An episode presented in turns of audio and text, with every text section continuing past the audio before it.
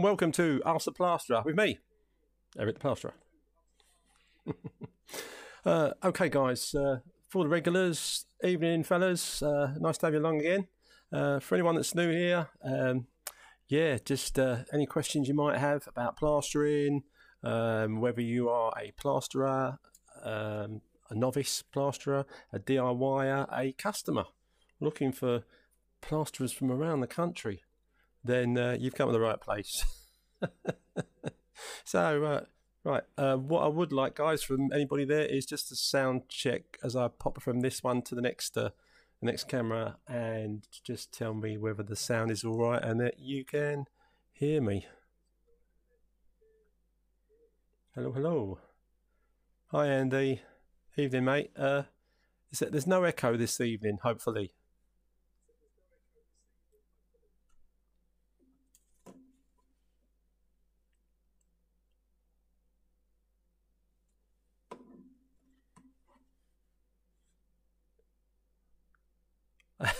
Sorry, guys, that was a question. Hopefully, there's no echo. Sounds good. Cheers, Altar. Hi, mate. Nice to see you. Nice to see you. I don't as um, as time goes by and the summer kicks in more. I mean, fortunately, at the minute, oh no, no echo coming, no echoing. Oh, great, great stuff. Cheers, Andy.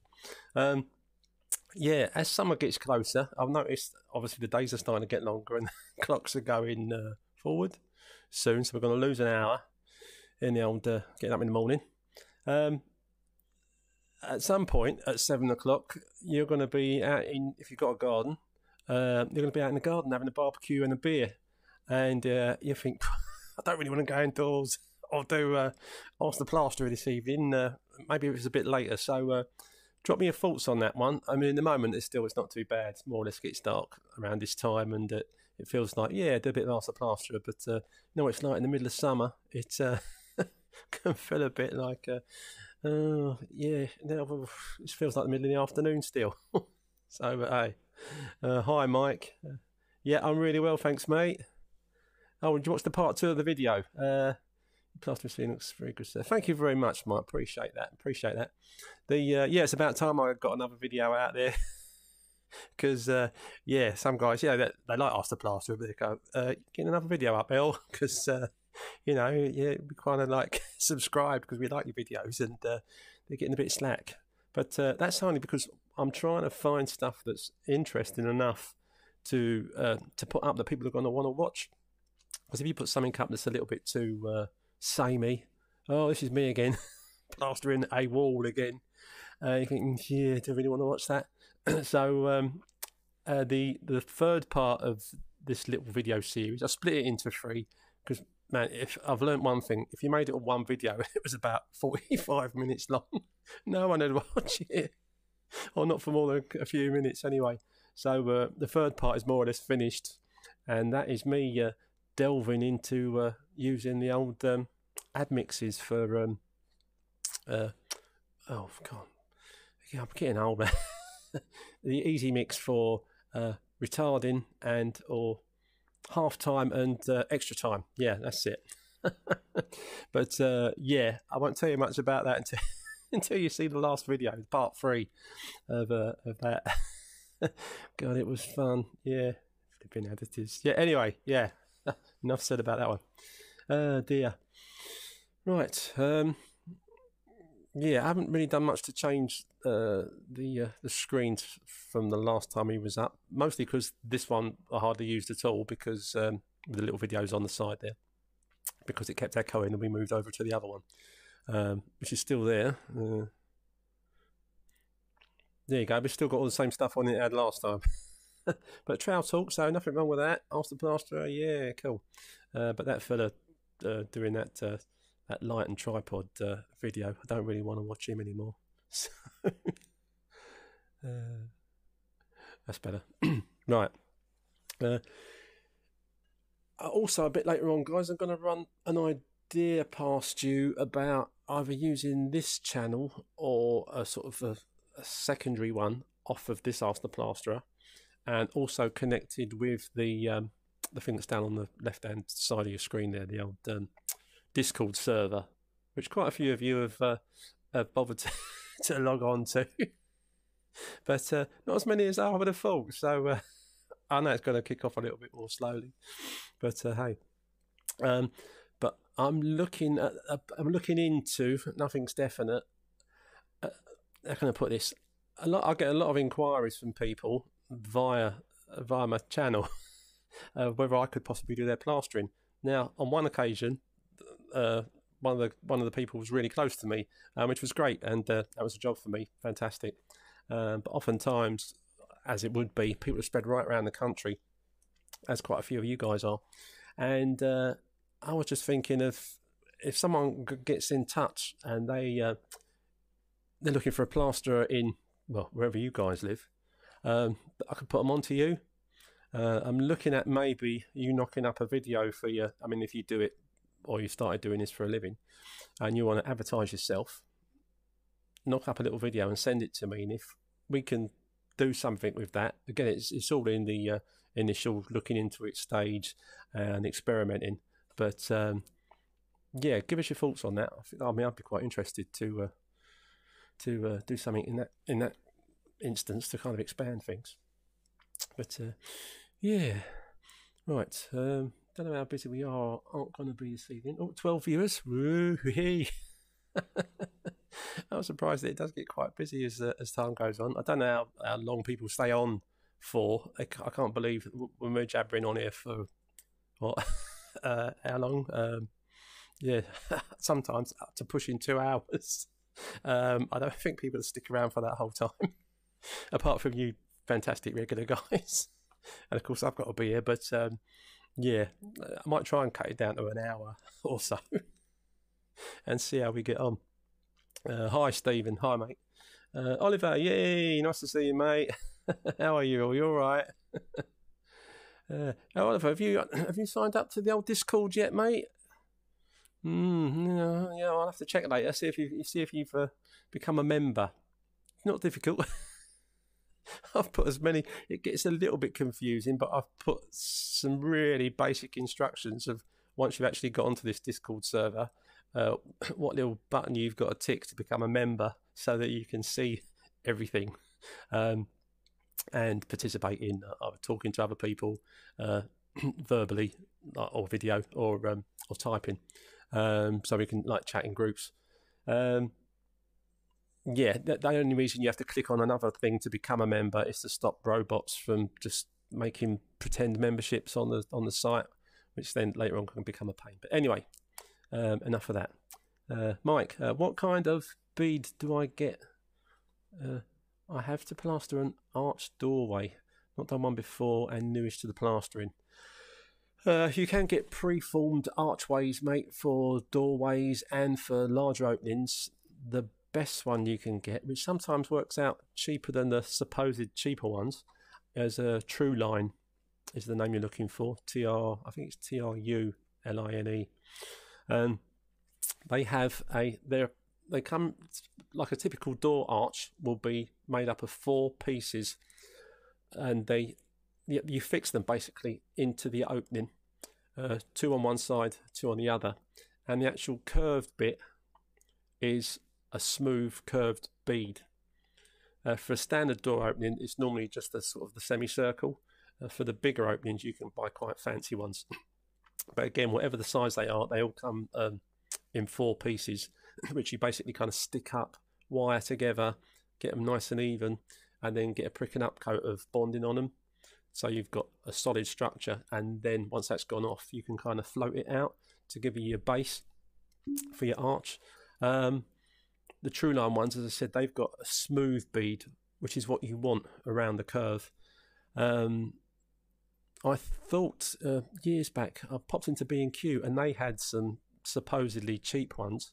Um, they were half the price, at least again, of a True Line arch, and the bead instead of being smooth, it was um, it, it was like um, the mesh. It was like it was rough. So as you took your trowel around the curve, your trowel would would vibrate around that, which is you know, which is something you can you can get over it, but something you don't really want. If you've got a nice smooth bead, then when you run your trowel around it, obviously it's nice. You get a nice smooth finish, and it's not an issue you have to mess about with. Um, so, Mike, hopefully that gives you some idea. But true line archways, arch formers. Uh, if you Google them, uh, something should come up. But I say it comes in four bits, and uh, and uh, yeah, yeah, they're quite self-explanatory. When you look at the parts, if you offer them up into a doorway, um, then you'll see what's what. Obviously, if it's a doorway that's already got a door in it, you'd have to take the frame and stuff out of the door opening. But yeah, hey, Zoltar plastic flexi bead Screwfix. Um, are you talking about to just go around an old arch Zoltar with that? I mean, because my um, on the video I, where I did a freehand um, arch that was originally Artexed, and I didn't use any kind of bead on it. And a lot of guys said to me, "Oh, you can get a flexible plastic bead," which um, which I hadn't seen before, and so far I haven't used. Um, but uh, Mike's asking about the actual structure you can fix into a, a square opening, a square, a normal, a normal doorway to make it an arch doorway, and a preformed uh, arch maker basically is what you want. Plaster Centurion. Hello, mate. Uh, did you get that? Um, did you have a look at that plastic? He was asking about that earlier, weren't you? I stuck a link on there. I'm pretty sure it looks exactly the same stuff that I get from my local um, builders merchants, but um, nowhere else seems to seems to do it. I didn't think they did it on Amazon, but I looked it up because um, an affiliate link for me. If they've got anything, I get a little kickback off anything that you guys buy via a link. Then, um, but I'm pretty sure it's exactly the same stuff. The roll should be about a meter long, and then it unrolls. You chop a bit, you roll it to the length you want, cut it off, and then it unfolds, and basically it will cover most most average size floors. in most rooms they haven't got joints everywhere and you can just tape them around the edges. And uh, so I've been using it for years. Fantastic stuff. You did great. Brilliant. And uh, yeah it's uh, it just keeps the floor nice and clean. And carpets it's amazing how it uh, protects the old carpet. Because you think a bit a bit of plastic some of the really old thin stuff is no good and if someone's got a decent carpet you don't want to be um, putting something down that might rip and get plaster on it but there you go um, Oh, sorry, mate. Yeah, sorry. Uh, all right, yeah. Did uh, you did my did you did my first render job on the weekend? Fireplace. My question is timing. When to float? I found the render was accumulating on the float. Uh, was I doing it too soon? Um, when you say the float, mate, do you mean do you mean the plastic float? Like, like you're rubbing it up with a plastic float, the render at this point. Um, found the render was accumulating on the float. Yeah, I mean the render. If if if it is a plastic float you're using at this stage, and uh, yeah, and you're rubbing it up and it's catching and it's pulling a lot of the uh, the gear off, it um, it's probably still a little bit too wet, and also the flatter it is, the less chance you're going to pull any off or catch any on the edge of your float. Um, if it's slightly undulating when you go around with it, especially if it's a little bit wet, it will kind of shave lumps off, um, which can be a bit of a pain. But um, yeah, mate, you probably just need to leave it a little bit longer before you float it up. And then I always finish off with a sponge because uh, even if the the uh, the rendered finish is still a little bit wet, you can get a really nice finish on it uh, with a sponge which you can't you can't get with the uh, with the wooden or plastic float.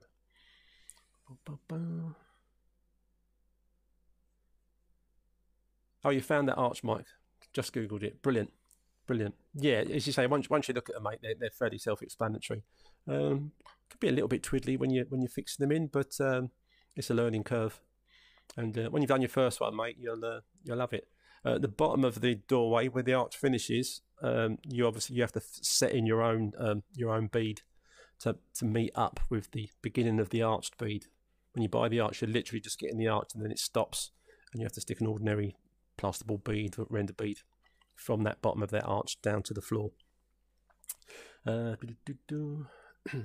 Eddie, hi Eddie. Uh, remember the problem I had with stilts? Me being yeah, you being six foot two, mate.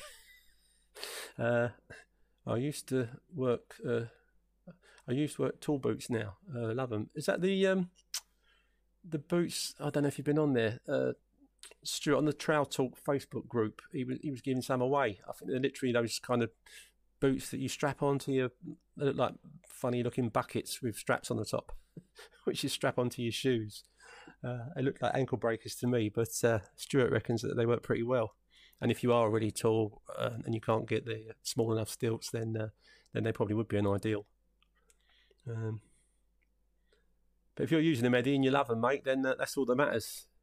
As I always say, if it, if it's working and uh, and and, you, and, you, and you're enjoying the using them, and there's no problem with them, then fantastic, fantastic. But you be careful. you be careful on them. Don't plaster. You don't want to twist an ankle, mate. Uh, still need stilts for some higher ceilings, though. Yeah, no, fair enough, mate. Yeah, because a lot of ceilings are, even if you're six foot two, there's still a bit of a stretch, even with some of those um, those tall boots on. No worries, plastering Centurion. Man, that's a that's a mouthful of. Uh, you have to short. You have to shorten that. I have to make give yourself some kind of nickname. I'll call you instead. Um, yeah, 12 high. Uh, Eddie, 12 foot high. Yeah. Oh, yeah. I, I hate doing above a standard height uh, ceiling. Um, when it starts getting to kind of 11, 12 foot high, um, my stilts do adjust to that. but uh, I don't like using them uh, extended that high. Um, you just you're kind of waiting for your leg to catch up with you every time you take a step. And um, if you're confident, it's a bit like ice skating uh, if you're confident, you can walk on them extended up high and really fine. But if you just um, just for a minute you get a bit anxious that you might trip, and suddenly you find yourself feeling really unsteady on them. But uh, but uh, that's actually that's how I got used to um, using my stilts when I first bought them. I couldn't really get the hang of them for a while, and um, I got this great big. It was about a twelve foot high ceiling I had to do, and uh, I put the stilts up so I could reach it. Oh man, they frightened the life out of me being up there. Um, I think in the end I took them, I took them, I got off them and I just used a, a really tall ladder. but then when I put the stilts back down to the normal height for a standard ceiling, it was like uh, like walking on the floor. So uh, if you get some stilts at any stage and you feel a bit frightened on them, raise them up high, walk on them a little bit, and then when you put them back down, you'll feel like you're on the floor. A bit like getting out of when you've got off the motorway and you're driving about 30 in a car, you feel like you can get out and walk next to it. You can't, obviously, but um, that's what it feels like. Uh, same with stilts. Yeah, free nugget there. Um, Eddie, not at my age, mate. Uh, oh, what's not at your age, mate? I've missed that. MPH, yeah, sorry, mate. That's all right, mate. You'll forgive you. Uh, as long as you came, you came along, didn't you? You probably missed a bit about me saying uh, when the clocks go uh, forward and it's nice and sunny out, that at seven o'clock on a Arsenal Plaster night, everyone's probably going to be out in the garden uh, having a beer and a burger. So, uh, but uh, we'll play that by ear whether we make the time a bit later or, um, yeah, we'll plan it between us. We'll plan it between us. Um, yeah, that's what you've missed, really, mate, and me waffling as usual about um, um, stilts and uh, archways. But uh, but you can always watch the replay, mate, later on. oh, and my phone number. You'll be pleased to hear that I accidentally rubbed off my uh, narrated voice for the uh, for the phone number. so hang on, let me just do it once myself. Call now 07516 214 983. 07516 214 983. Have five minutes of fame. Give me a ring and talk to me. Oh dear. But no, you haven't missed anything, mate. Uh, you never had safety goggles on Eric doing that ceiling, brave man. Um, want in case something plops in your eyes. I have had a, a fair amount of plaster in my eyes over the years. You do need to be uh, careful because it can give you a case of like what feels like conjunctivitis for about a week if you get a big lump of uh, finish in your eye because the uh, aggregate scratches your eyeball. But um, it's not normally too bad. Uh, do, do, do, do. Like, uh, Yeah, and what you actually, I mean, but I still do it. You, when you go over your head with a trowel, you should never really actually go over your head. You should always be slightly to the side of where you're plastering. So if it does drop off, it plops beside your head. It's a bit. Once you get the hang of things, it's so tempting to just go right over the top of your face and your head with the uh, with the trowel. And you only need a little bit of gear to drop off the back of your trowel, even and plop in your eye. And it's uh, yeah, it's not it's not good. But I don't know if I could. Um, well, I probably could plaster with goggles on, but um, that's like wearing a mask to mix stuff up because of the dust. Which uh, when I have done, I do it for a while and then then I, I just forget and then end up not doing it again. But I don't suppose over the years uh, breathing in all that dust can be good for you. Um, when it's part three of the lodge, um, Eddie, part three of the lodge, I've more or less finished it. Um, if I wasn't doing this tonight, I probably would have get it up tonight, but um, hopefully it'll be up tomorrow. Um, and that's me using the uh, accelerator. Excuse me. Ah, typical sneeze. Right, okay.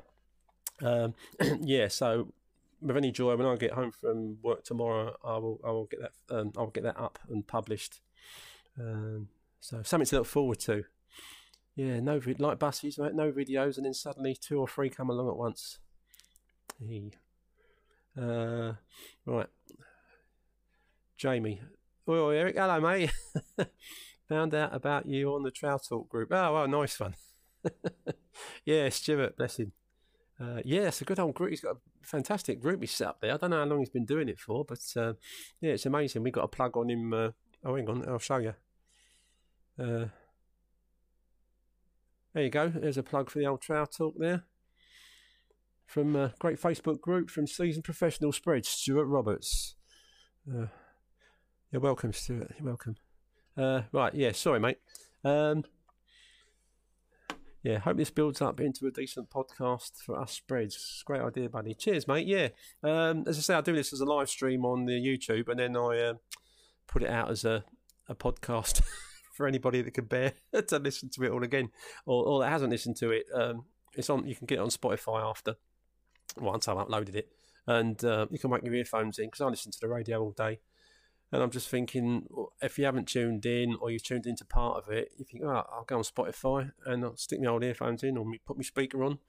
And while I'm spreading, I'll have a listen to what questions the guys are asking or just generally what we're talking about. So, uh, yeah, thanks for that, mate. Thanks. Um, yeah, hopefully, uh, Stuart, go from strength to strength, and hopefully we we will on this uh, on this old the Plasterer thing. Um, Liam, hi Liam. Uh, apart from all the obvious plastering tools, trowels, mixers, speed skims, etc., what are your must-have tools you often use need? Um, obviously, hawk and trowel. um, Marsh, as a as a professional plasterer, you want a Marshalltown trowel for laying on. Um, that's the kind of the big daddy that's been around for donkey's years. There are there are other brands now that do great laying on trowels, but that was your uh, your classic. It's a, it's a Yankee trowel, Marshalltown um, laying on trowel. Um, hawk, yeah, doesn't matter what hawk you buy at the end of the day. Plastic ones, metal ones, whatever you feel comfortable with or get used to. Um, some kind of whisk. Like you don't have to buy the. Uh, I mean, I've got a, I've got a half decent thing that, um, the hire shops use that lasts for lasted me for donkey's years. Well, up until very recently, I've just bought a new one. but um, uh, yeah, a whisk, um, and uh, well, yeah, I've, I've only recently in, in the last couple of years started using speed skims, so they're not they're not an essential by any means. Uh, but yeah, hawk trowel mixer buckets, um, float plastic float. I don't do sponging, so uh, don't have any sponge floats. I have some sponges in case I want to rub up a bit of render. Uh, but uh, but yeah, that's that's it basically, mate. Uh, you can you can more or less plaster anything with those. You don't have to buy any of the, the other fancy kit and caboodle that's out now, but it does um, does come in handy. I, I, mean, I love the old speed skim since I started using it. I mean, I, I was I was around before the whisks were used, and uh, we used to have a tin bath to knock up bonding and browning in, and the finish uh, you knocked it up in a standard sized bucket or a couple of buckets, or get your labourer to do it, and uh, you'd literally have like a bike cog on the end of the pole with a handle to knock the lumps out of it. Oh man, the, the invention of the whisk was fantastic uh, for plastering, and uh, I've never looked back. Well, not unless you really enjoy knocking up gear in a bath. But man, that's hard work. I mean, he was knackered before he even started. If you didn't have a labourer and you were you were doing all that, uh, and then after you've knocked it all up, you, then you've got to put it all on the wall, then tidy up, and then knock up another one. And it was pretty tiring, but with a whisk, takes all the effort out of it, really, at the end of the day. We're spoilt, really, nowadays. Spoilt. Um, Andy, hi. Uh, where can I find the link to the sheeting you put down on the floor at your jobs? Andy, at the bottom of, I should be on all my videos now because I updated the links today. Um, one of the links near the top um, should say uh, plastic roll floor protection, and it's got a, a, an Amazon link next to it in the old blue writing. Just click on that, and it will take you straight to the page that's got that plastic on it, and you can order it from there. and as I said to the other guys, anything you order after you've clicked on one of my Amazon links, um, I get a little kickback off it, which I can put into uh, well, keeping this channel going and improving it. Bought myself a nice mic. Actually, it was a it was a bargain. I think it was meant to be about forty quid, which is still a cheap mic. It's not a posh one. Um, but uh, my missus had a discount voucher and something else and something else. It ended up being about eleven quid. and hopefully, hopefully it sounds better. I don't know. you have to tell me. Um,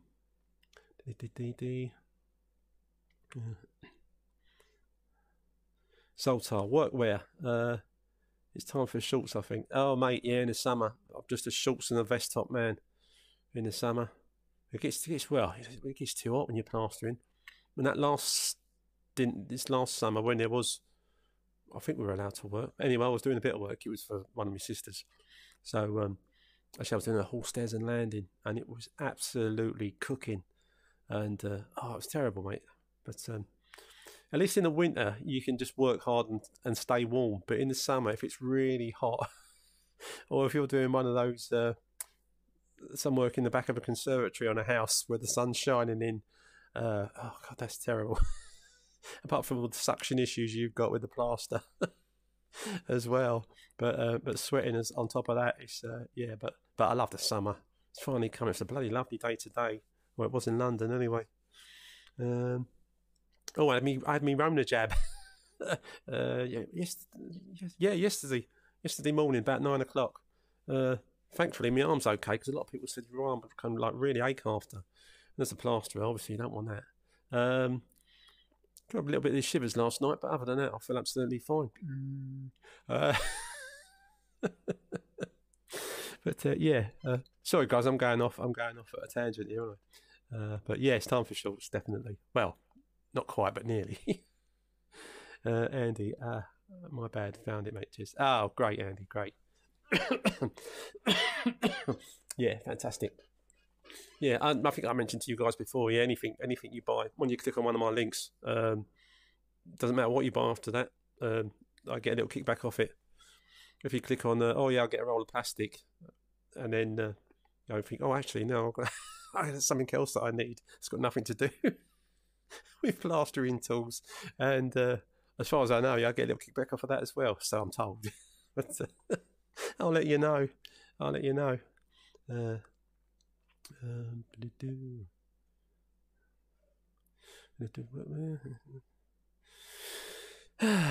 yeah, so uh, yeah, on the uh, on the I think it's on the left. It's on my left. The um, as I'm looking at my screen, the uh, the Discord uh, site. There's about 14 of us as members on there at the minute, um, which is fine. A few of us um, having a chat on there. Um, while it's not that many people on there, it won't be that active. But I tend to, after this tonight, I pop on there for a little while. And Saturday, I'm on there between 10 and 11 on Saturdays at the minute, and then randomly in between. So uh, once you're signed up to uh, to the old Discord uh, server site, our community, our plastering community, then uh, yeah, we can chat on there, put up pictures, videos, uh, chat live. Um, you can have a video on, but if you're shy, which I think a lot of you guys are, uh, you can just talk on there without the video.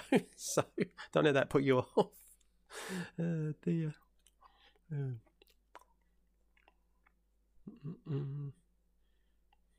right. Where are we?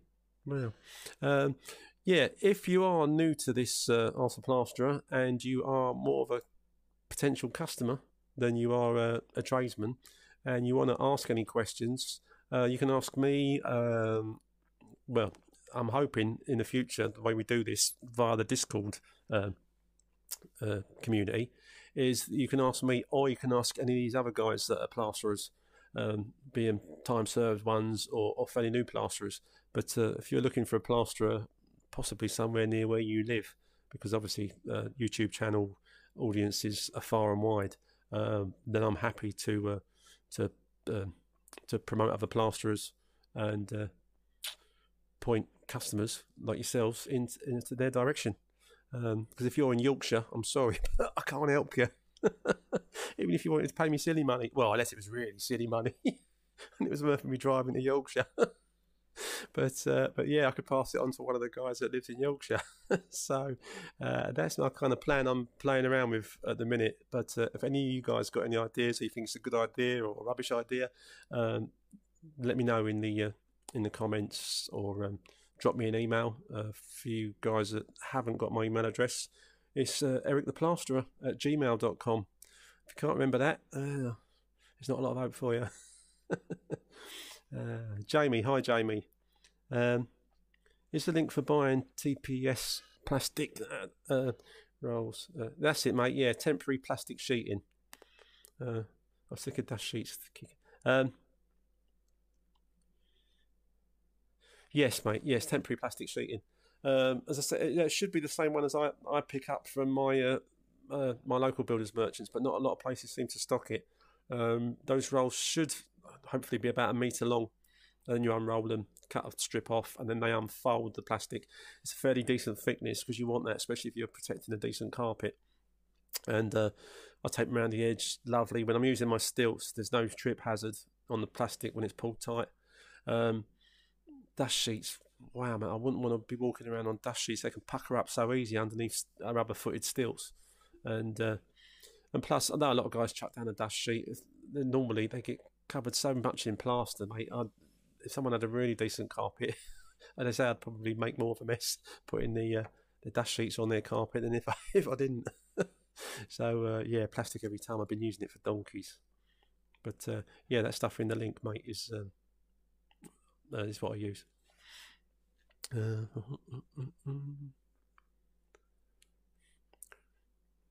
yeah, for anyone that didn't hear either, that this um, this live stream does go out as a podcast on Spotify. Ask the Plasterer. Just uh, search for that and you'll find it. you'll find some uh, other Ask the Plasterers.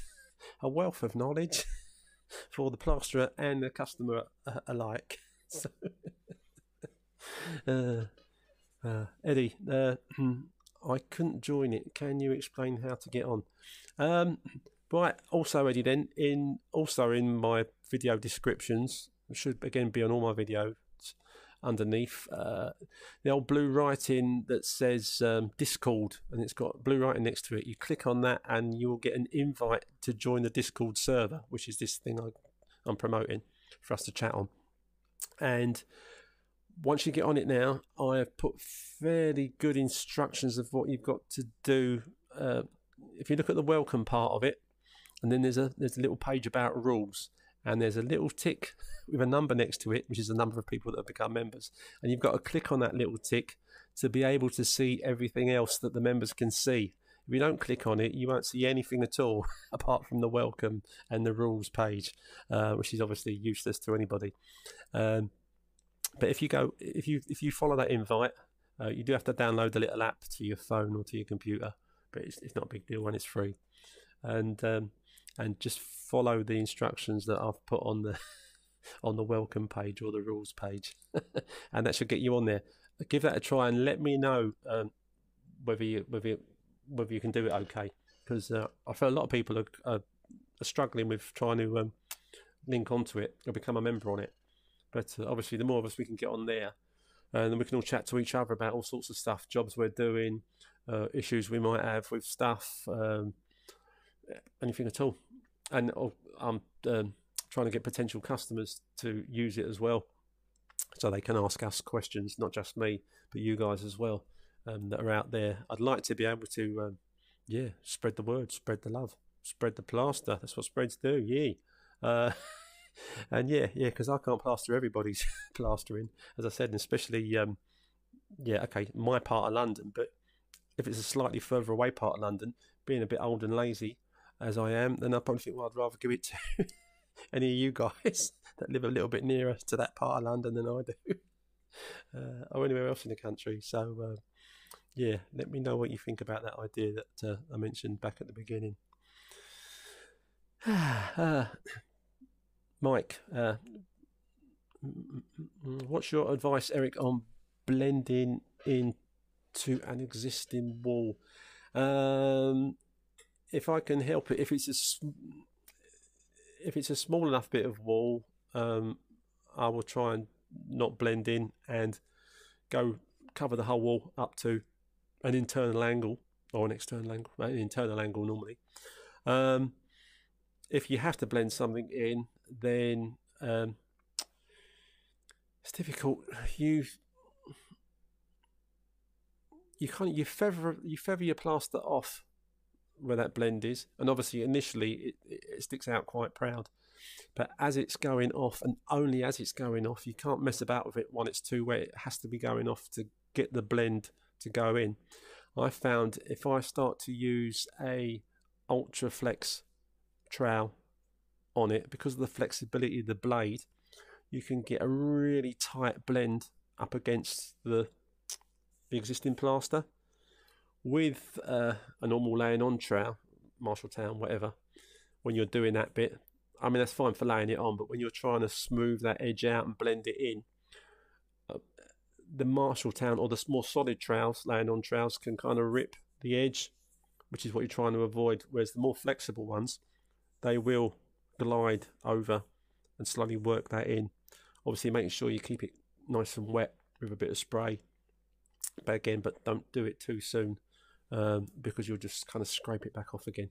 Um, that's the best advice I can give you, mate. I know uh, uh, Blaine Gray on his channel, he has got a video about uh, how he blends in um, I don't think he uses. I mean, he does a lovely job. He doesn't like blending in either because if you can, if you can go across a whole wall rather than make a joint, because the best joint you can do, uh, depending on how the light's shining, even if you can't feel the joint, so often times if it's just being painted and they're not putting any kind of lining paper over it or anything, you can still see that blend or that joint. So, um, and to try and hide it completely, uh, probably a decorator's job trying to feather it more and sand it and put filler on it um, so if you ever can go across a bit more wall and do a whole wall rather than blend it in or patch something up. But understandably, if it's a massive wall and it's only got a really small bit you need to do, then it's um, it's daft not to. Um, it would be daft to cover the whole wall, unless the customer's happy for you to do that and are willing to pay. Then, that would be good. Uh, um, Jamie, spot on. Uh, that's the stuff. Ah, brilliant, Jamie, brilliant. Uh, yeah, order it on my link, mate. help the channel, help the channel. Uh, Adam, hello Adam. Uh, hello mate. Uh, hope you're. How do you uh, go on regarding injuries? My back and elbow is already knackered. Any tips? Uh, your back, mate. You probably only normally would hurt your back when you're bending if you're doing ceilings and you're, you're kind of bending back a bit too far.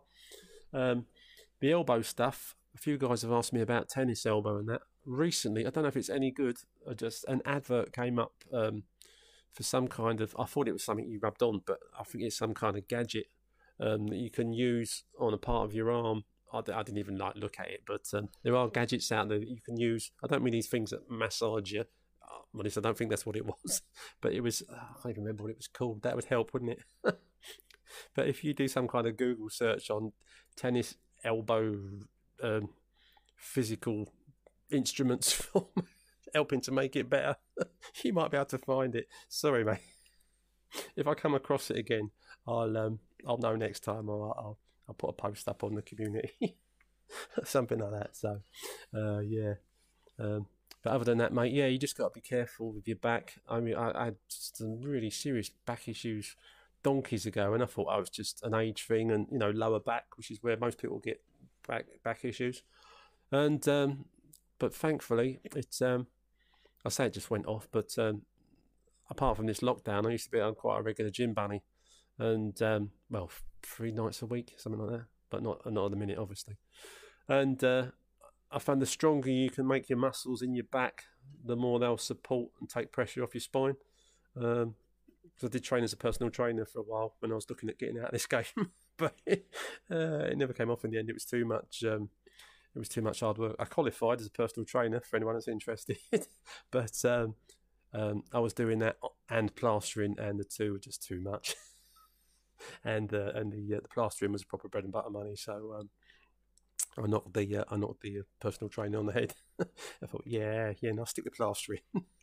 but um, but yeah, if you if you can build your muscles up in your back, mate, um, then that will help a lot against uh, stopping backache. And uh, yeah, yeah. Um, Chris, hello, Chris.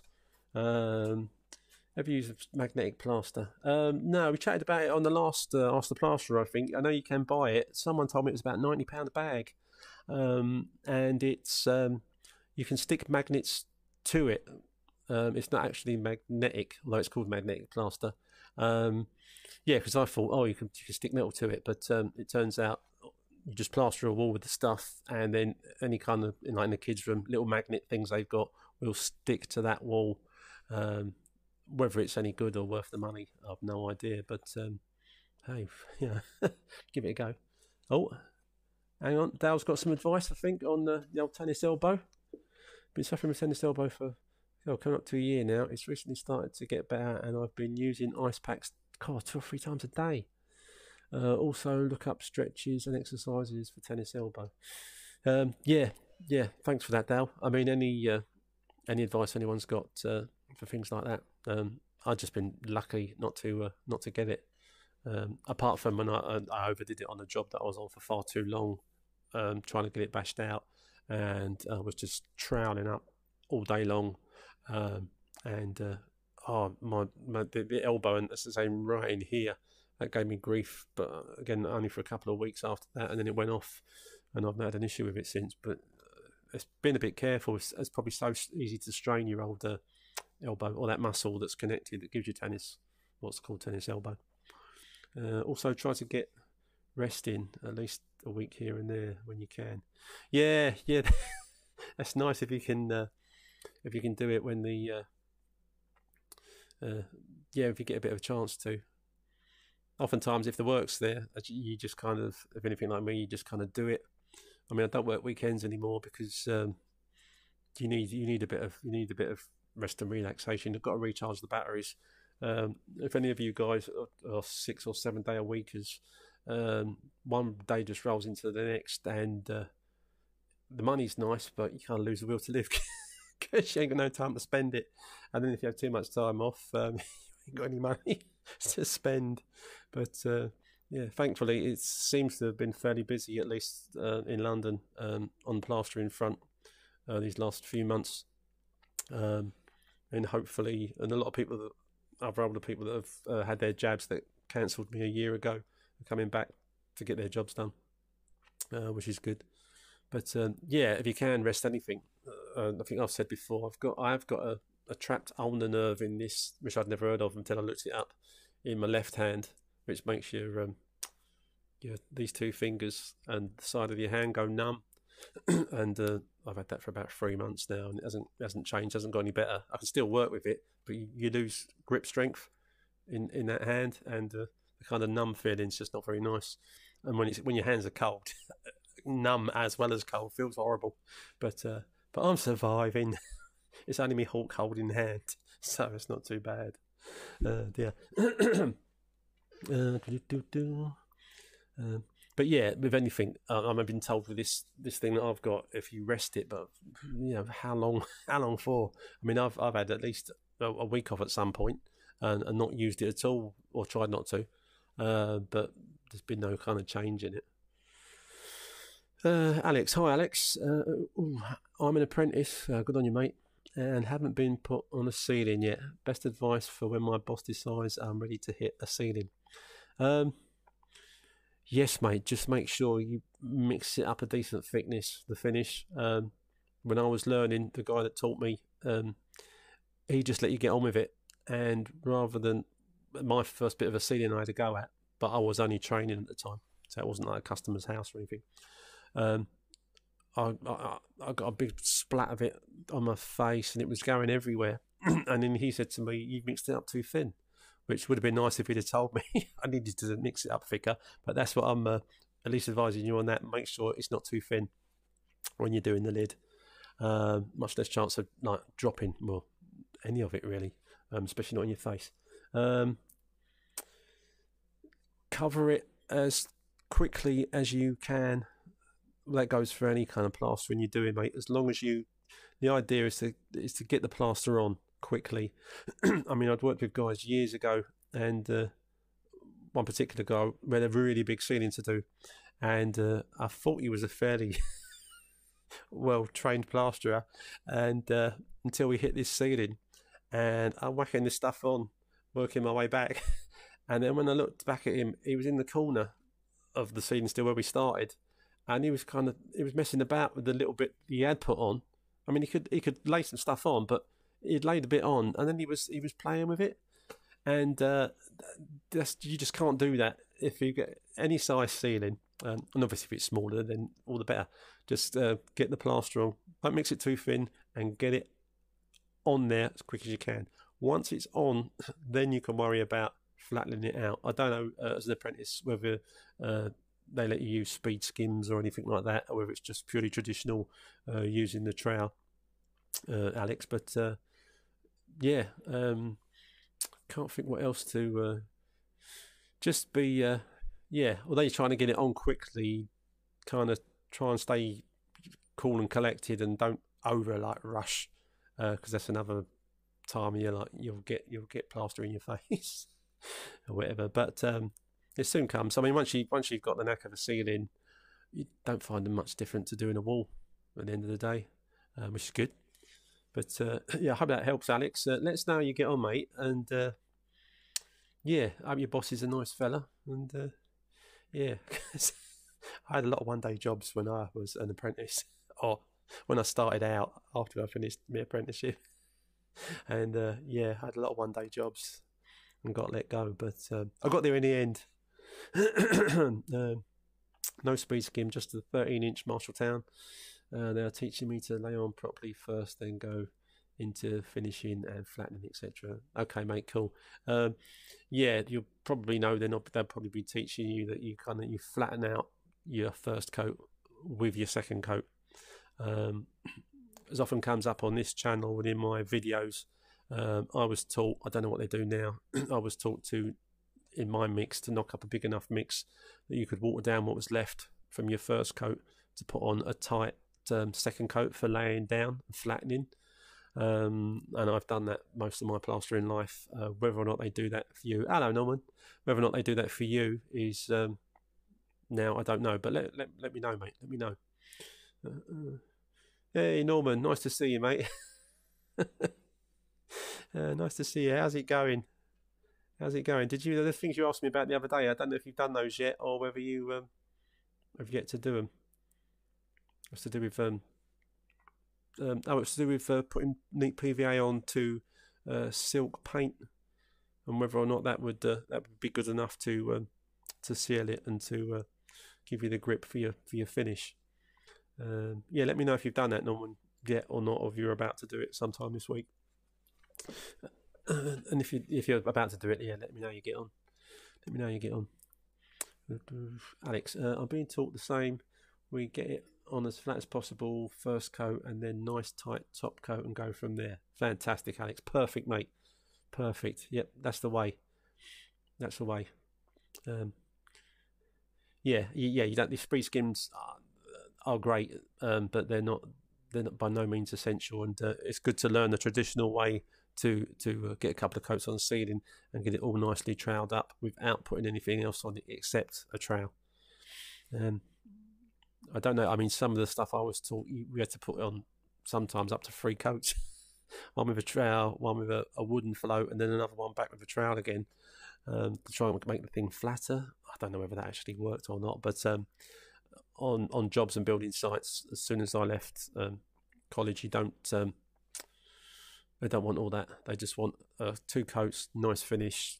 Um, that looks great when it's been painted, and uh, you start putting three coats on with floats and wooden floats, um, you know, your bosses look at you a bit funny and go, "Yeah, no, not exactly by the book. It's great, but um, but um, yeah, we just need the job done." and it's still got to be the same.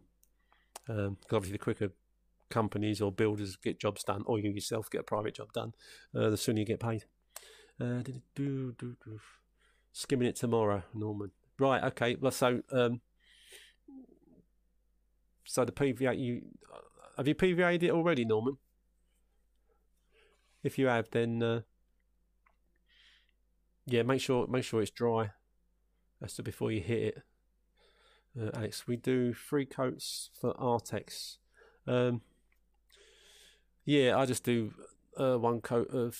Sorry, Alex, I'm talking to you now. Um, we do one coat of, um, or I do one coat of bonding, um, and I level mine off uh, with a speed skim. Again, don't need to use a speed skim. Um, and then I put a, I put a skim over the top of that. Um, a lot of guys now use this 40-50 or 50-50 mix of um, finish and uh, bonding mix it together, and they use that as their kind of first coat over the Artex, and then they put a second coat over the top of that. But um, yeah, I've, yeah, I don't think you'll be being taught that way, but um, I've never done it. Um, I put a little bit of uh, finishing bonding before, but that's only because uh, I'd run out of bonding and it was a bit thin, so I thickened it up with some finish. but uh, that's the only time I've mixed it together. But uh, yeah, I normally just do a, a bonding coat and then as soon as that pulled in or starts to pull in enough that I can get finish on it, I'll get the finish on it. Um, if it's a really big one and I'm not going to do it till the next day, I will give it a really good coat of neat PVA. Uh, so then, yeah, the next day, so it's um, it's got no suction in it. So when you set it, it, it comes out nice. Uh, Norman, on the second video, you use the steel speed skim. Uh, do you let the second coat pull in a bit and the and the speed skim it, or is it straight away? I let it um, neat today. Oh, well done, mate. So that that, that PVA is going off. Um, yeah, I let it pull up a little bit, pick up a little bit, but because that uh, that second coat I'm putting on is the watered down from my first coat, it's going off quite quickly anyway. By the time you get the whole lot second coated, um, so you you haven't got to wait very long, five minutes, maybe ten, maybe less. You really got to kind of feel your way with it. If it's feeling quite starting to feel quite dry to the touch, uh, at the stage where you would put water on it, then put water on it and use the metal speed skim. If it's if it's if it's so wet that you're not it's not ready for water, don't put the metal speed skim on it. Once it's once it's dry enough that you need to spray it, so you get a nice glide. Um, that's when you use the metal speed skim. Water up there, then the metal speed skim, and then after that, I more or less go straight over it. Again, we have a little bit of water spray and my Ultraflex trowel. Alex uh, Shepherd, the bonding, sponge it up, then skim nice and tight. Uh, yeah, yeah. If they're teaching you sponging, uh, Alex, then that's fine. As I said, I've, I've, I'm, I've never been a fan of sponging. I mean, we did it at college, but um, I didn't like it then. and uh, out in the trade over the years, just earning money, um, I tended to find that um, sponging, sponging up, well, anything apart from render, uh, didn't make anything particularly noticeably more better uh, than not sponging it. um, and there's a good chemical key between uh, all the different uh, plasters you generally use as long as you uh, any surface you're going over has got a, a, decent coat of PVA on it. And in my opinion PVA that's dried completely rather than going over PVA that's tacky even though that seems to be a uh, the kind of the done thing which it's a bit tacky and then go over it. Uh, the only time I've had sliding issues with plaster sliding was um, going over tacky PVA rather than dry PVA uh, Eddie, hi Eddie. Uh, have you ever just applied one coat to the wall? Yes, I've done one coat to the wall before. I've done a one coat on a ceiling before. Um, again, it's not uh, it's not common practice. It's not by the book. But um, if you get a fairly thick coat on and you roll it off in both directions and it's nice and flat, and it's thick enough to cover everything it's meant to be covering. And then as it goes off, you could then take a metal speed skim over it when it's ready for some water, and then an ultra flex over it. Again, using your water spray when it's at that stage. Um, and if it looks lovely, smooth and flat, and when it's painted, if it looks lovely, smooth and flat, then uh, yeah, then there's absolutely nothing wrong with doing a one coat, um, even though it's not the done thing. Um, I would only use it if I put something on and there's something wrong with the plaster and it's going off rapid. And my options are quickly try and scrape it off before it starts going, or um, flatten it out as quickly as possible, um, preferably with a, a, a, large speed skim of some uh, description and get it trailed up before it's gone off. And I'd rather do that and have the job finished than um, than I would um, having to scrape it off and empty out a whole bucket of uh, a whole bag of finish that's um, that's dodgy. I will I will I will use stuff. I mean I've used I've knocked up finish in the past that for one reason or another had lumps in it. I don't, I'm not talking incredible lumps. We're talking about just little bits uh, where the powder hasn't seemed to have, even though it's been well whisked up, just hasn't gone in properly. Um, whether it's come off the whisk or whether it's a dodgy, slightly dodgy bag, but I will still use that stuff uh, because although when you're first trying it on, you think, "Oh my god, this stuff is rubbish," um, you can get over it, but um, it's not fun and it's stressful. But um, at least when it's all done, you think, "Well, at least it's finished." and normally probably quicker because uh, because it was going off rapid. Um, which uh, I will cover that in uh, in uh, my part three video that should be out tomorrow. Part three of the Garden Lodge. Um, uh, Norman on Discord now, and oh, brilliant! Well done, mate. Well done. Uh, now and join the group. It is great. Get yourself on it, Alex. Yeah, yes, Alex. Do do. Uh, join us on the old Discord. It's fairly straightforward. Um, there's links, Alex. In the, I don't know if you heard earlier. There's links in the, in all my videos for the Discord uh, group, Ask the Plasterer group. Uh, we can chat and to each other, uh, not just on this forum where it's mostly me talking. But of course, if you want to ring me, the number is 075 16 214 075 16 214 Of course, you got to. you got to come off of this to ring me. Hey, you can watch yourself later. Get your two minutes of fame. um, Alex, yeah, I would personally go over with a straight edge, uh, but that's the way I'm being taught. Yeah, yeah, Alex, whichever way you're being taught, mate. Um, I don't think there would there would be kind of cutting corners with how you should be how you should be doing it. Um, you should be taught the traditional way to plaster, and then any other things that you do as you progress through your career um, and what tools you use or or fancy gadgets that you can buy that you might or might not like. I mean, there's still guys, uh, uh, someone that Norman works with. Um, he doesn't like speed skims or anything like that. Won't touch them. He's, he's proper traditionalist, and uh, uh, he, just sticks with you. Know, I've got my hook, I've got my trowel. Don't talk to me about any of your other gadgets. Not interested, which is absolutely fine. There's there's been some in in my like early career. There's been some plasterers that can lay on stuff like lightning and um, finish it and get it all done, and they're just using hook and trowel. I mean, admittedly, they use some quite long trowels, some of the guys, but um, not for like laying on, but for like once it was on for troweling up and what have you.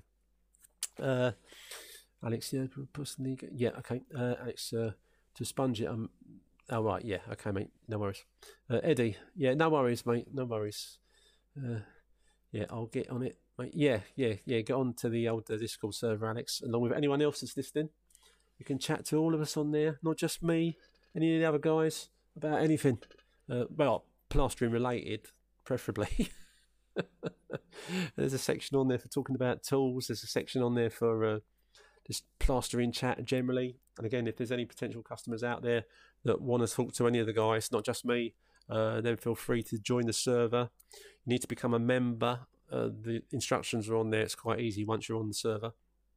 Um, and uh, once you remember, you'll be able to see everything else on there and talk to or type to or video chat with anybody else. You don't have to ring people on it. Uh, if someone's on there chatting, you can have a nosy. You don't have to uh, join the chat, or you can you can join the chat with or without a video. So if you're shy, you ain't got to worry about that. Uh, so, but get on there, guys, because um, yeah, until it grows and there's enough people on there um, chatting on a more regular basis, then yeah, it's not so much fun if you go on there and you're on your own.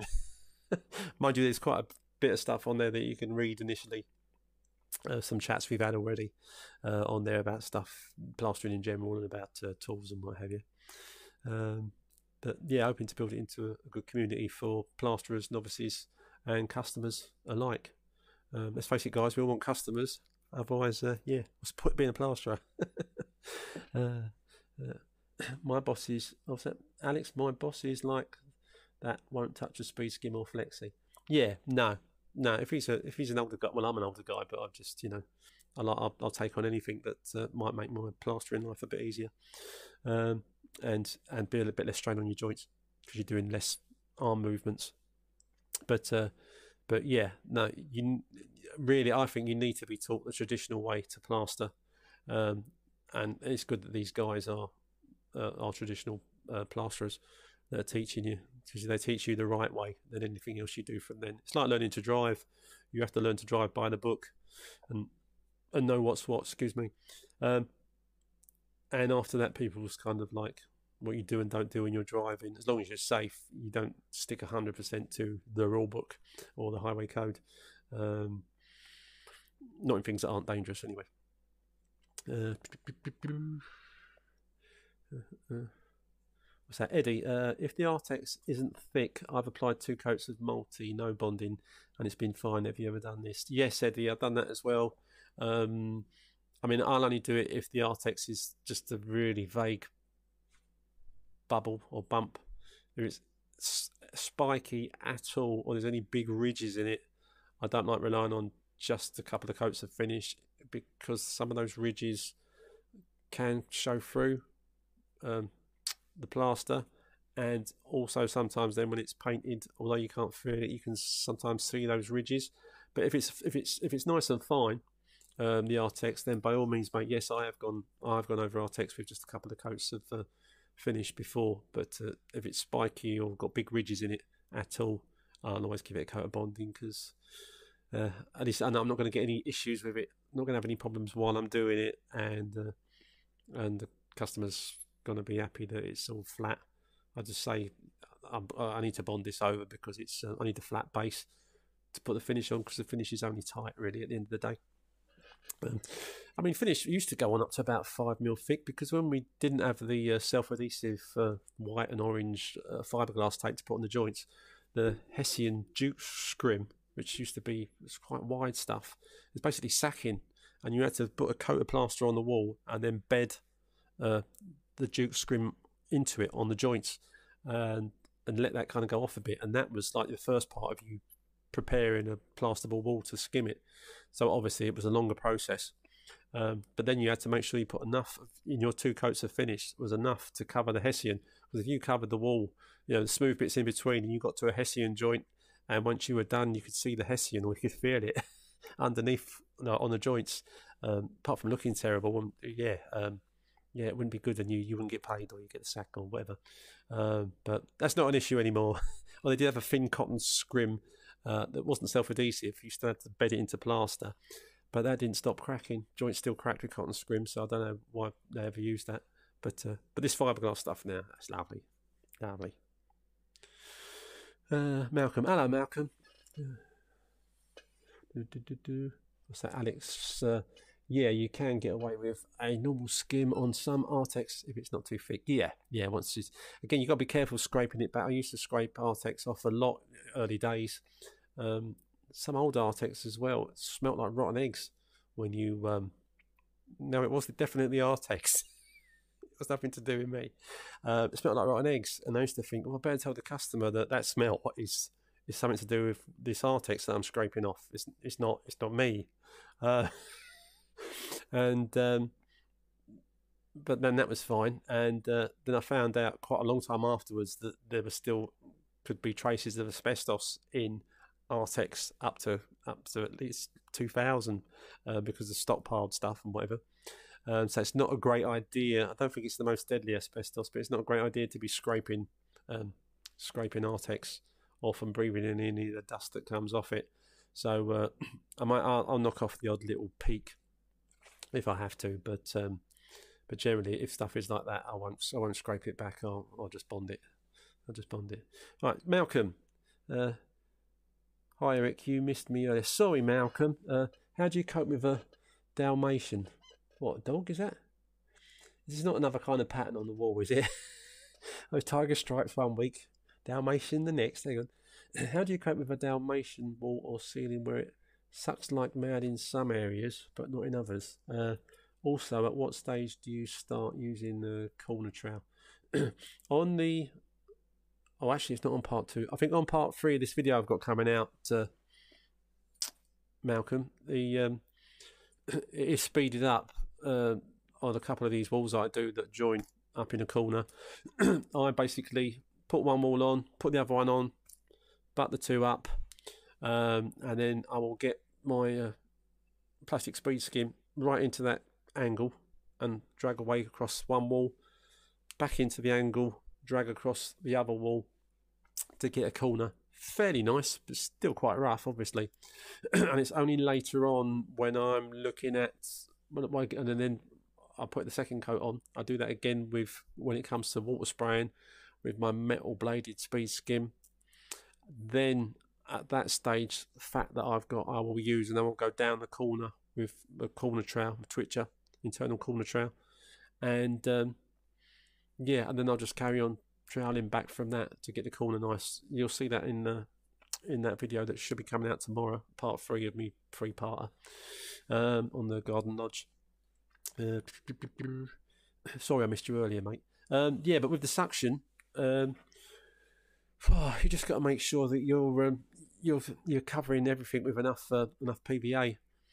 If uh, if a surface is going to be um, really porous, then um, I mean you probably know already, mate, that I put neat PVA on everything, work it well in, and if you've got uh, the neat PVA that goes over a bit of original plaster, once that's dried, you know that's going to be fine.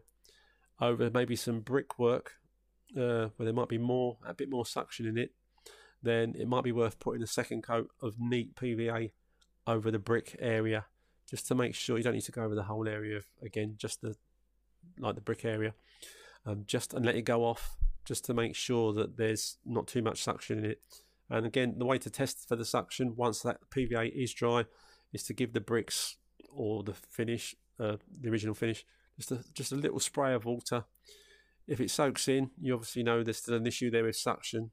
Um, by the time you put two neat coats on brickwork, um, that water should just hang on the surface.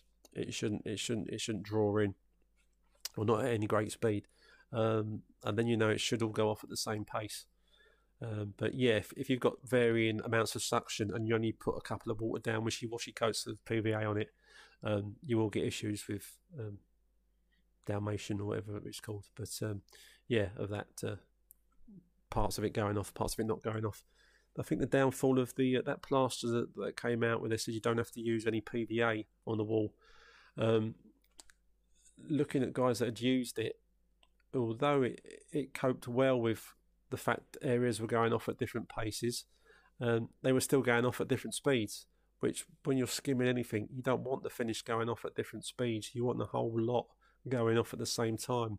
Otherwise, one minute you're messing about with the bits that are drying, and then the bits that are staying wet, you're waiting for those, and you're going in between the bit that needs some water on it and the bit that's still too wet to put water on. Um, so lots of PVA, mate. Let it dry. Check the uh, the suction absorption, and then crack on, and you should be fine. uh, uh, Alex, yeah, uh, always got to be careful when scraping it back. Always wear a respirator. Um, yeah, do mate. If you're going to scrape it off, make sure uh, you are wearing some kind of respirator or some kind of breathing apparatus. Um, also, remember to be having that on when you're sweeping it off the floor, not just while you're scraping it.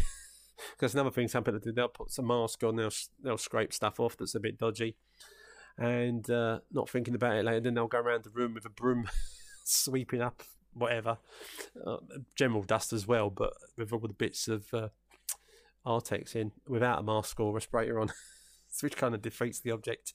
But uh, but if you keep a mask on, fine. But um, yeah, I just try to avoid scraping the stuff if I can help it. Um, Malcolm, thanks. Yeah, no worries, Malcolm. No worries. That should that should do the trick, mate. That should do the trick. But uh, let's see how we go. Uh-huh. Right, how long we've been going? I thought because I lose track of time with all this waffling that I do, and uh, before I know it, we're on an hour and a half, pushing two hours. uh, ten minutes past twenty. What's that? no, man. Oh, hang on. Ten past eight. Oh, that's not too bad. Yeah, we're going for a little while longer yet. But um, yeah, I'm trying to cut it in a little bit because I'm going to pop onto the Discord server when I come off of this tonight. Um, so anyone that wants to pop over there or is in the process of trying to become a member and it's a bit um, stuck, hopefully I'll be able to help you out. but uh, yes, I'll be on the on the Ask the Plasterer uh, Discord. All the links are in the descriptions of my videos. Uh, and on the, for anyone else that wasn't earlier, also on Saturdays now between 10 and 11, uh, which is when most guys are probably going shopping, uh, Tesco's or whatever. Uh, I'll be on the Discord server just so if you want to chat about anything plastering related um, or tools related, I'll uh, I'll be on there. Um, yeah. Anyone else? Anyone else want to ring me? Oh seven five one six two one four nine eight three. Go on. Be a daredevil. Get your voice up in lights. Think of a question or something about a tool and ring me up and ask me. but turn your uh, if you have got this playing on some other bit of kit, uh, your television or um, or a laptop, um, turn it down while you're on the phone because there's a delay and you get really bad echo and stuff like that. But it's still worth a ring. Uh, I've got to admit, a while back when I was uh, doing this and I put the phone number out and I didn't realise I had the, I had the phone on silent. It kept going off, but I, just wasn't noticing. Too busy gassing. Uh, dear. Uh, uh, Jason, hi Jason. Uh, have you had your jab yet? Yesterday, mate. Yesterday morning. If you're going to book a jab and you're like you're at that age where you can have one, um, try and get a. The best time to get an appointment is on a Sunday uh, early as possible. My mine was about meant to be about ten past nine. I got there at because uh, there's no traffic on a Sunday. I got to this particular place where I knew there was parking as well. The place I booked.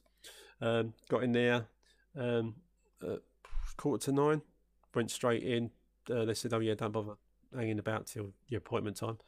went in and I was back in the car having had my jab by nine o'clock. And my appointment wasn't meant to be till ten past nine, and I was on my way home by nine. So, uh, uh, yeah, didn't I thought it was going to work because I had a flu jab, my first flu jab ever uh, earlier on this year because they're giving those away, and um, quite really didn't hurt. You know, I'm, I'm quite a tough soldier, but the um, I could feel it burn when you put it in the flu jab so I was expecting something similar when I had the old COVID one yesterday, and uh, more it just it just felt like it was just going a bit into my skin because because those they push that thing straight into your muscle.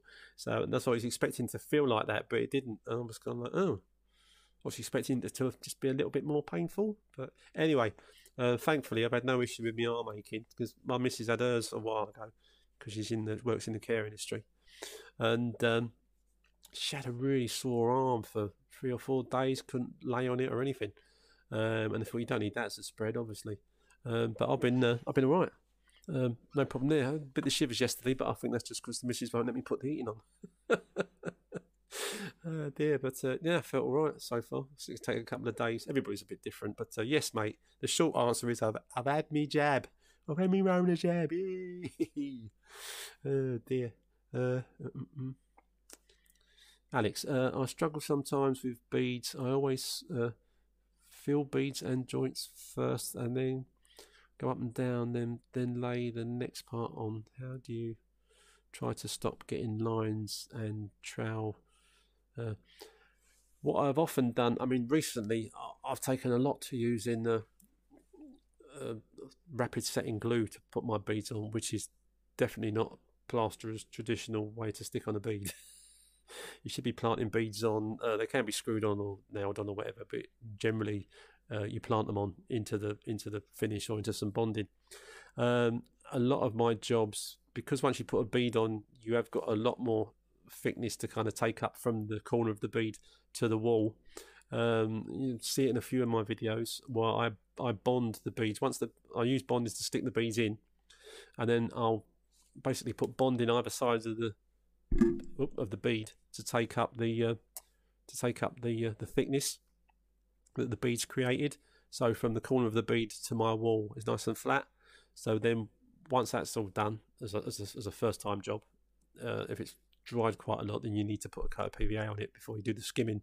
But then when it comes to doing the skimming, um, no matter how you put your uh, your your finish on, whether it's into the bead or up the bead, uh, because that bonding's already there, taking out most of that dip that was there that you're normally trying to fill with finish. Um, it's a lot easier to do the finish, and obviously you use less finish because uh, that's taken up by bonding.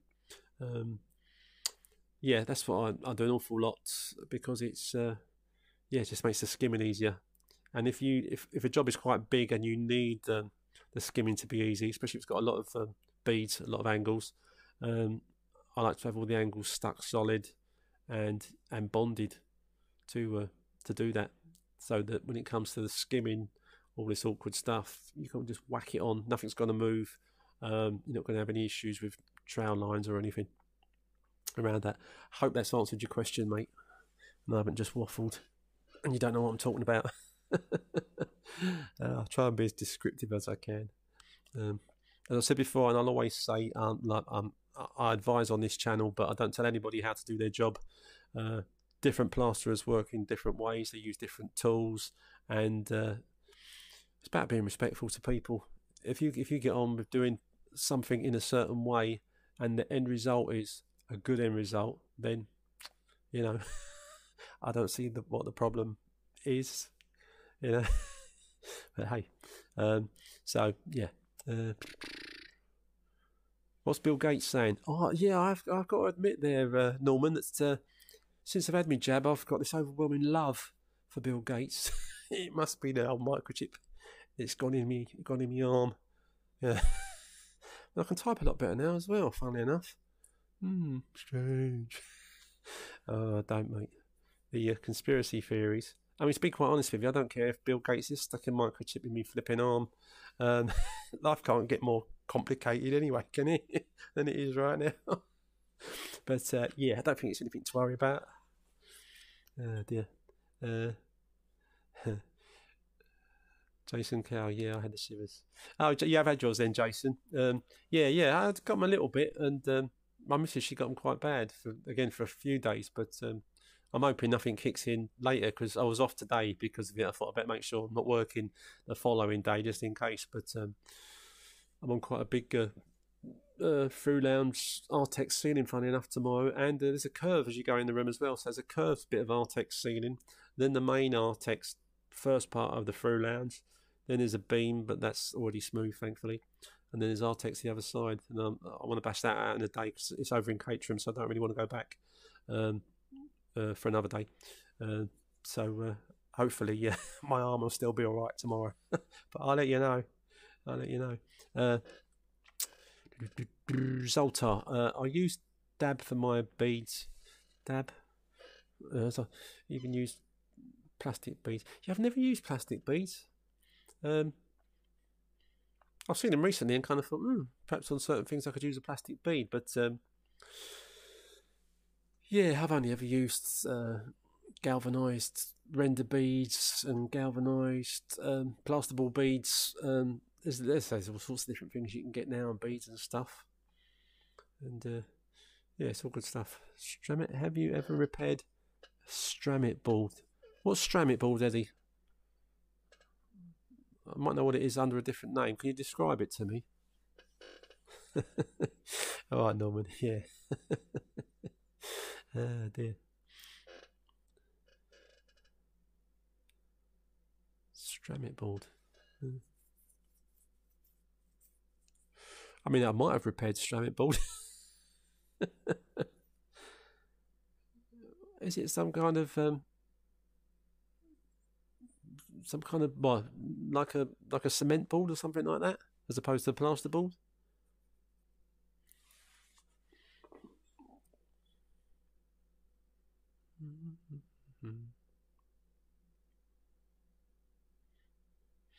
Come on, Eddie, you've got to learn to type faster.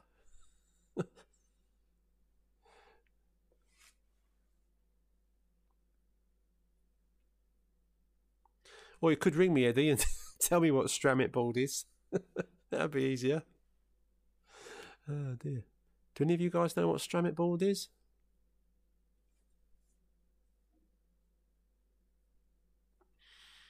I mean, one, I've got a video of me uh, doing repairs in um, in plasterboard. There's the obvious, quite easy one where if there's a round hole cut out and you've still got the round bit of plaster, you can uh, uh, whack it in.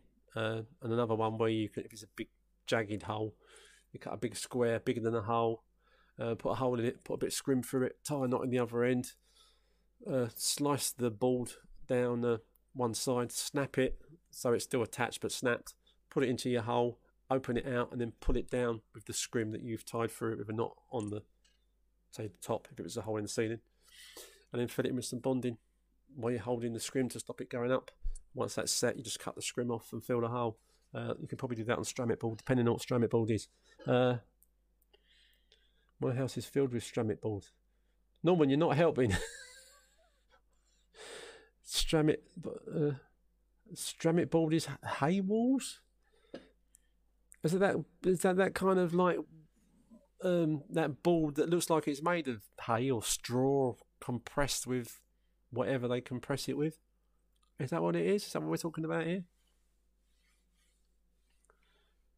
Stramit board. That Mike don't know either. mm, pardon me.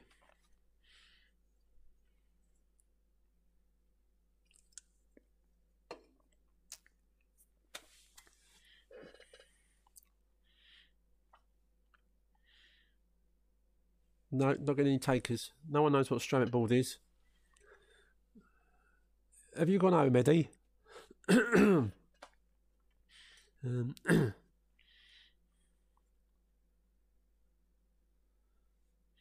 no one reckons it's like some kind of hay. Um, you could probably repair it, but um, I find something like that if you put um, if it's not too uh, flexible, um, put neat neat coat of PVA over it, and um, and yeah, you could probably skim it, repair it, put bonding in it on it. But I've I've, I've never done it that I know of. I know. Of. Uh, right, guys. Uh, where are we at? Um, nope. A Kentucky patch. You cut the plasterboard, but leave some of the paper on. Oh, I saw that Zoltar on uh, some American guy's video where he cuts out a chunk and then he, he, he, leaves a bigger ring of paper around the plaster. That so when you push it in the hole, he can kind he kind of sticks that and then puts a drywall uh, finish over it.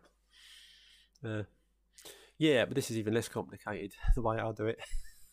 Watch my video called uh, uh, Eric's Quick Tips Drywall Drywall Tips. That's the one you want to look at. That's how to repair a hole in plasterboard. Ah.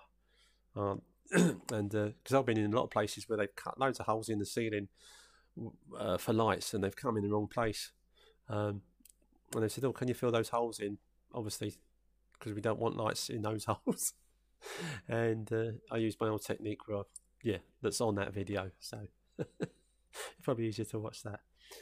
Yeah, it is compact straw, Norman. Right, okay.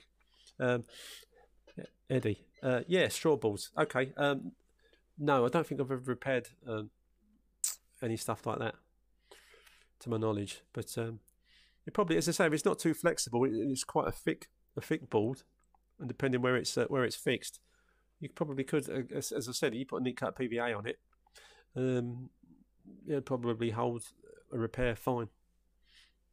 But uh, uh, yeah, but don't quote me on that one. Oh, no stud work, just compacted straw with plasterboard paper on it. Hmm. No, I mean I've seen some. I've seen some thick plasterboard walls in some of these new build houses where um, the the, the, the so-called timber frames in between that, that make up a wall is about an inch of timber, and then this great big thick plasterboard either side of it. And I'm thinking, what kind of wall is that? Why can't they just? I know wood can be quite expensive, but um, have these thin trusses up in the roofs, um, which means you've got no loft space. Um, you get a lot of people with cracking ceilings in a lot of these new uh, timber framed houses because the the thinness of the uh, of the joists up in the ceiling, and uh, and the say and the and the dividing walls. Um, no wonder they sound so hollow, and you can hear people in the next room. Um, I, I, couldn't buy a. I don't think I could buy a timber framed uh, place. One good reason is because uh, in Australia I saw one on the news floating down the river uh, the other day. That wouldn't happen with a brick house. oh dear. Um, Frankie, hello Frankie. Uh, uh, um, have you got a frame around? Uh, I'm pretty sure it was your granddad that you've got his uh, trowel engraved, mate, wasn't it? Uh, Straw boards, Norman Buckley. No stud work yet, however. Alex, do you PVA old plaster boards? Um, sometimes, yeah. I mean, if you want to be sure they're going to be fine, it's good to give old plaster boards a coat of um, PVA.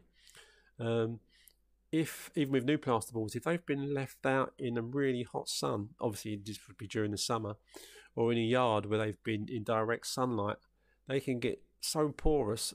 And I discovered this through trial and error um, on a big boarded wall. And uh, I thought, oh, it's plasterboards. I'll just skim it in the usual way. And the finish went off like lightning. And it was the finish was fine because it was still soaking wet in the bucket.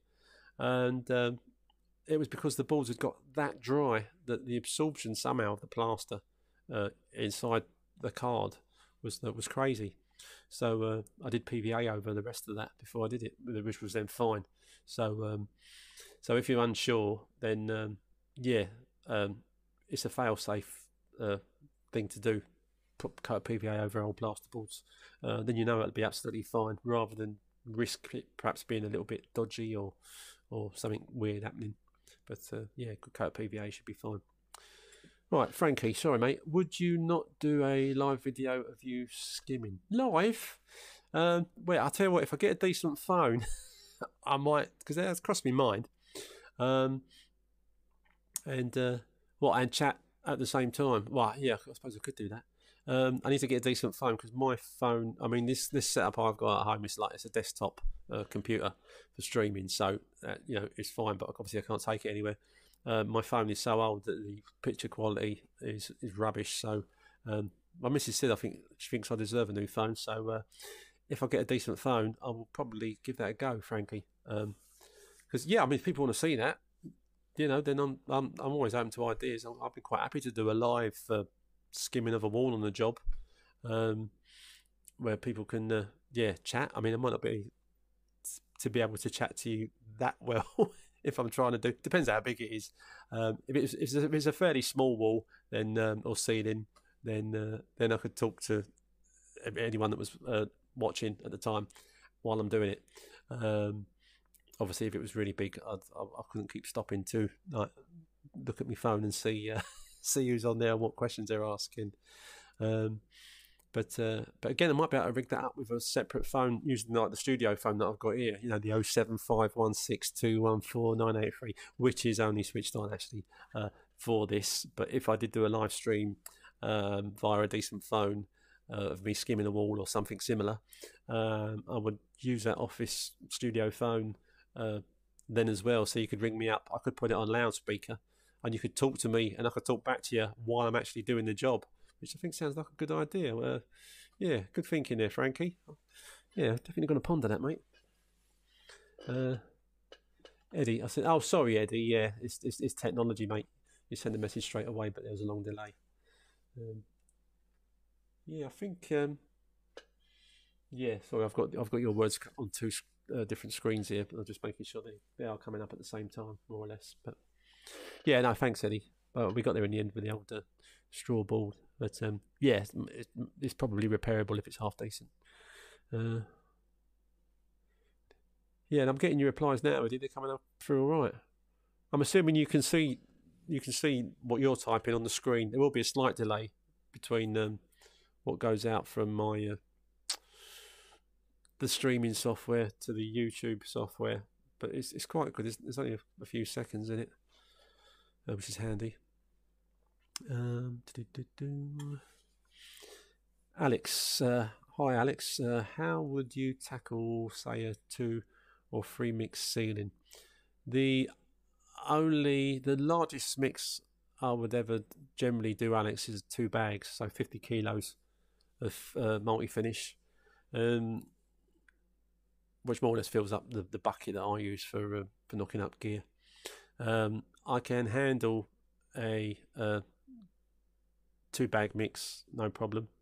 Um, if something might be a bit more than the two bag mix, I'll do the two bag mix um, I will see how far it gets, and if I know there's not going to be quite enough to just finish off this thing I'm putting on, I will stick a bit of gear into what I've got left and knock that up just so I've got enough to finish it off, and also mix them together so it still more or less goes off at the same speed as the first mix I've knocked out.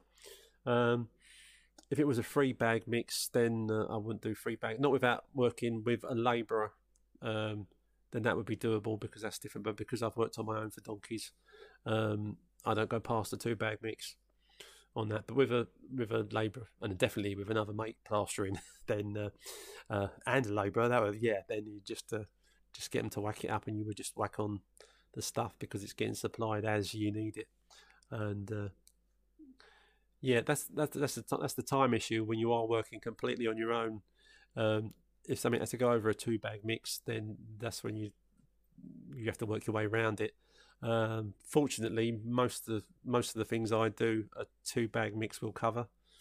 If it's the ceiling I did on the um, the lodge video that's just come out, that was 15 foot in old money by 12 foot, and that was exactly two bags. Once I'd knocked up, um, watered down what was left of my first mix to use as a tight second coat, the um, uh, it, I used exactly two bags and finished that season off. Um, but uh, yeah, so that's a long answer to what should have been a short, a short one. Uh,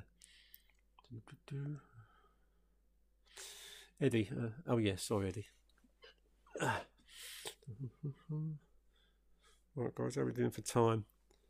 Probably stay on here a few more minutes, guys, and then I'm going to uh, shut down Ask the Plasterer for tonight and uh, obviously it'll be up at um, within the next day or two as a podcast on Spotify or anywhere you get your podcast from. Probably you just have to search "Ask the Plasterer" podcast so you can kind of just listen to it. Because um, you will get some adverts on the not this live one, but on the uh, the copy that goes up. They bung ads in it or on it at the beginning and at the end, blah blah blah. Uh, but you don't get those on the um, on the podcasts, and you can just listen to um, to it in your headphones or whatever when you're at work or whenever takes your fancy. Um, I wouldn't listen to it in bed though. Well, not if you're married. it's this. I think, Ooh, what are you doing? Um, uh, Malcolm, have you tried that extra time stuff yet? Um, I have used that, mate, in part three of the video, which hopefully will be out tomorrow at some point. I say I'm working tomorrow, but I'll finish. I've, I've got the whole thing edited. I've got a quick narration over the top of the part three, but that is about um, ad mixes. Um, I just I won't tell you exactly what happens on that, but um, I use on that job uh, in the in the third part of the video. I'm using an accelerator to make the finish go off in an hour quicker. Um, you'll see and hear the results of that on the video. Um, I personally have come to the conclusion that because I never mix up more than two bags, uh, a two bag mix, uh, and I can handle two bag mix on big flat area or even on um, awkward areas around chimney breasts and stuff, and use most of that up in the in the standard setting time that that's allowed. Um, so for me to put uh, an additive in it to slow down the set would be a kind of a pointless um, thing to do for me. Um, and I suppose the only other thing that would bother me a little bit was if I had learnt to plaster areas, even if they weren't particularly large, because I was slowing down the mix with with an with an ad mix. Um, if you get used to that, then it might turn out that any time you do any plastering, you always have to put a mix in it to um, to retard it and to slow it down, which is um, obviously more stuff to buy, uh, more money to spend, um, and might hold you back on the uh, gaining the experience of being able to get something done within its natural set time, as opposed to making it hang out longer. Uh, the ones that speed stuff up and accelerate stuff that I can definitely appreciate because the, the times I've had to put a little patch of bonding or a little patch of finish on something, and I'm thinking, oh, I'm going to have to wait for this to go off before I can trail it up. Um, but whack some of that in, and uh, I think we're probably laughing. But uh, but yeah, anyway, but I'll, I'll, briefly go through that on the part three of the video. So uh, enjoy that as soon as it's out. Uh, cheers, Mike. Good night, mate. And uh, see you soon. Speak to you later. Uh, right, guys. I think unless something pops through in the next couple of minutes, um, I'm going to call it quits on here for tonight. Thanks for coming along. Thanks for any potential guys that have been watching but not taking part, regards I don't know typing in or ringing in or whatever. Um, if you're plasterers, novices, DIYers, whatever, great. Let's hear from you. Um, it'd be it'd be nice to get any questions that you might have. If you're potential customers, you're looking for plasterers, um, yeah, get in touch via this via the channel, via the um, the Discord uh, community uh, Ask the Plasterer site that is in the links in all my video descriptions. Uh, uh, or a bit of dirty water speeds things up, uh, Alex. Yeah, but uh, sometimes it does, and sometimes it don't, and you're never quite sure how much it's going to speed it up or not speed it up. Uh, uh, Eddie, uh, cheers, Eddie, mate. Nice to see you. we'll be back, obviously, on this in a fortnight's time. is that Easter then? I probably well, I can't go anywhere still because they're still technically in lockdown, aren't we? So if that is Easter, I'll probably still be doing this on, on that particular uh, Monday, unless something exciting, amazing happens. But I will let you know ahead of time. But um, I should be back here, same time, same place in two weeks' time. So not next Monday, the one after, and I'll be in between that time seeing my face in another video and uh, and over on the old uh, Discord server. Uh, right, guys. Oh, hang on. Yep, I'm going to uh, sign out now. Thanks for coming along, and uh, I might see you over on the server shortly. Oh, oh, cheers, Alex. Yeah, nice that you can make it and um, make it live as well. Because uh, yeah, it's a bit it's a bit nicer than just uh, watching the replay. And uh, I have to explain to some people do try and ring because it's not very explanatory, is it? When it's not actually live and wonder why they can't get through. Um, and when it is live, no one tries ringing. uh, but anyway, uh, yeah, cheers, guys. And uh, once again, I shall struggle to find the me off button. But I know it's here somewhere. And I will see you shortly or soon. Bye for now.